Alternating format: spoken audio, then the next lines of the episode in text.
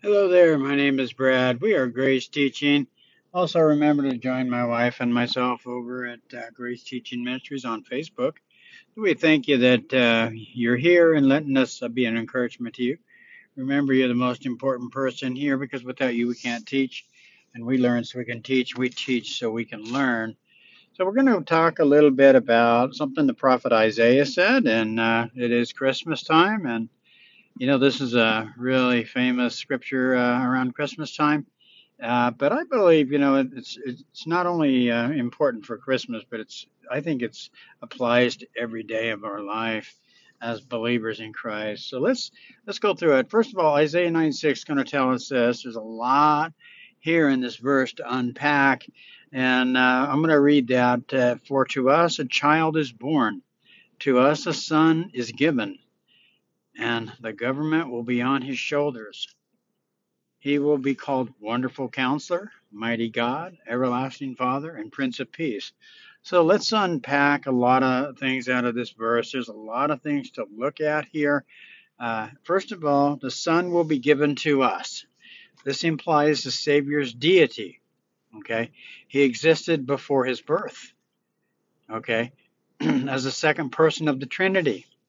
We look at John's Gospel in chapter 1. The Word was with God and uh, was God, and without him, all things were made by him, and without him, nothing was made.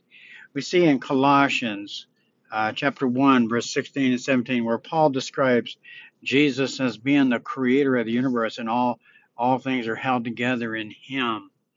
And, uh, and so he existed in the form of God uh, we're going to read from Philippians 2 6 and 7. Although he existed in the form of God, did not regard equality with God a thing to be grasped, but emptied himself, taking the form of a bondservant and being made in the likeness of men. You know, and so that's where we get uh, in John's gospel the Word became flesh and dwelt among us.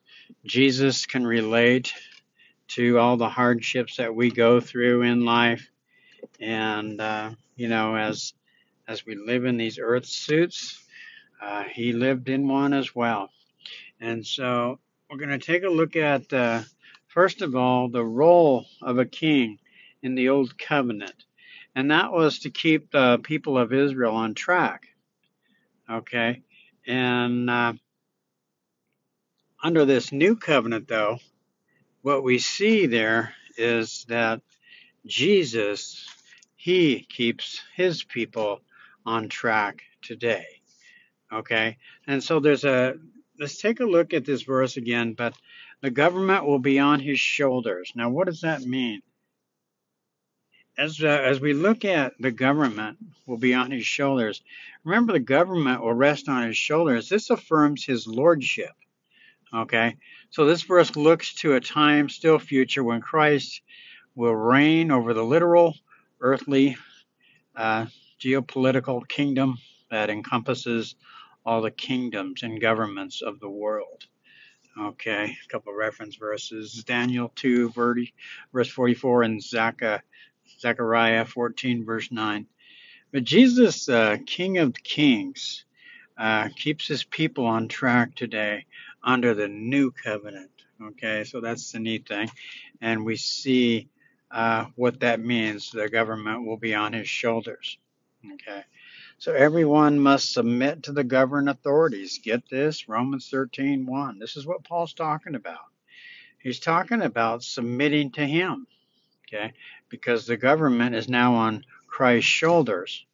And so we uh, look at Romans 13:1. It says, Everyone must submit to the governing authority, for the authority comes from God, and those in position of authority have been placed there by God. So God has placed His Son in a position uh, where He is King of kings. We see that uh, Paul writes to the church in Christ at Philippi uh, that every name, that at the name of Jesus, every knee should bow in heaven and on earth, under the earth, and every tongue acknowledge that Jesus Christ is Lord to the glory of the Father, God.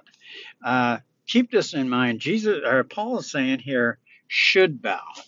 Everybody should bow. That doesn't mean everybody does, but everybody should because he is King of Kings and Lord of Lords. Okay, and so that's what it means. Uh, if you've ever wondered what that means, the the you know the weight of the world is going to be on his shoulders. That's not referring to sin. That's referring to him being King of Kings. Okay. And so, next thing to look at here is a wonderful counselor. You know, I uh, I've been counseled by uh, many good Christian pastors and counselors, and that's one thing I enjoy about being counseled is uh, you uh, you get teaching, you get something you needed to hear, and uh, so it's encouraging. And but the thing about it is with Jesus as a wonderful counselor, remember he's merciful, he's full of grace, and that's why when we uh, look at Philippians 1 6, Paul says this being confident of this, that he who began a good work in you will carry it on to completion until the day of Christ Jesus. So, folks, the good work in you is what? Well, that's the wonderful counselor. Now, the reason why he's called wonderful counselor is because he loves you and me unconditionally. That's why he lives in us, folks. Jesus comes to give his life to us. Okay, he gave his life for us so he could give his life to us so that he could love us unconditionally and transmit this love through us. Okay, so remember that the Lord is going to train us uh, as uh, as the Lord uh, trains uh, those He loves, and we see that uh, we see that He's going to do that in uh, Philippians 1:6 that He who began this work this starts at, at the moment of conversion. It goes clear with us until we're absent from the body, present with the Lord. Okay, so uh, sometimes we'll be in these classes, and I like to call them classes. We're always in a class if you're in Christ. And so a lot of times we need to get in the habit of asking the Lord, okay, as our wonderful counselor, we want to go to Him and get in the habit of asking Him this question What can I learn in this class? you see. And so we're always in class. Keep that in mind. Some classes are nice, some classes are not so nice. Okay. Some are uncomfortable, some are lonely. You know, sometimes you might feel alone with the Lord, and He might just whisper to you and say, Well, what you can learn from this is I'm enough. Okay. So keep that in mind, but we're always in class. Uh, the word discipline, actually, in the Greek language, it just means to train uh, and educate children or instruct them.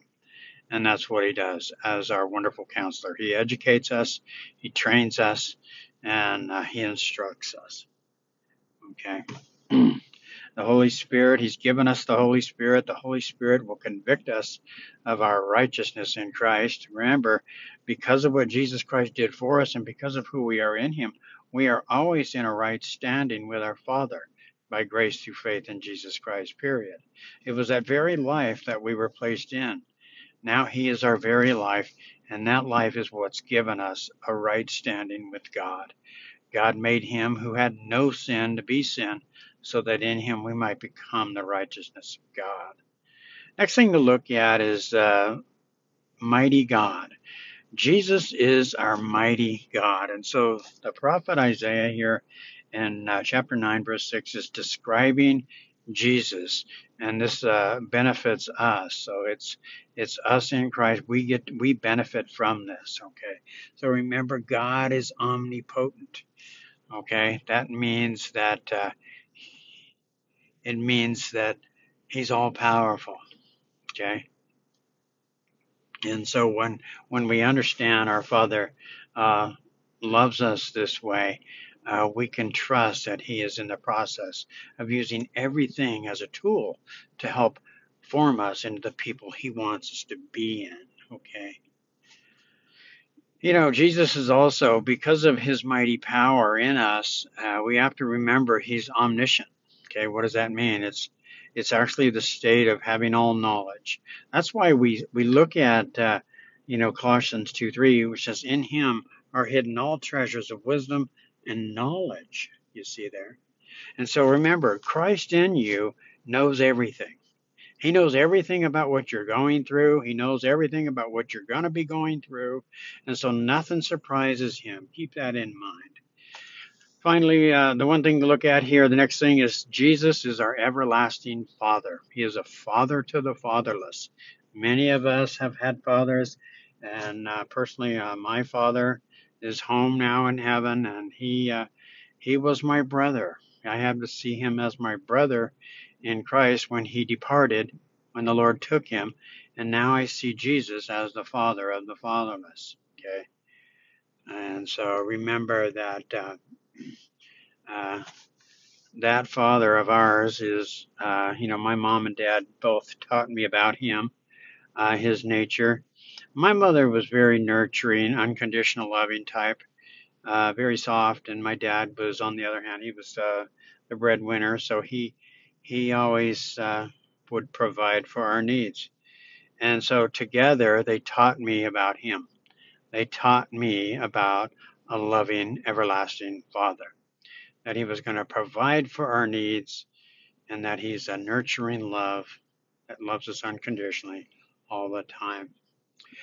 And finally, Jesus, uh, the Prince of Peace. You know, how do we apply this in our life? Well, uh, when we look at uh, Prince of Peace, the name Prince of Peace is the Hebrew Shar Shalom, which actually means the one who removes all peace disturbing factors and secures the peace.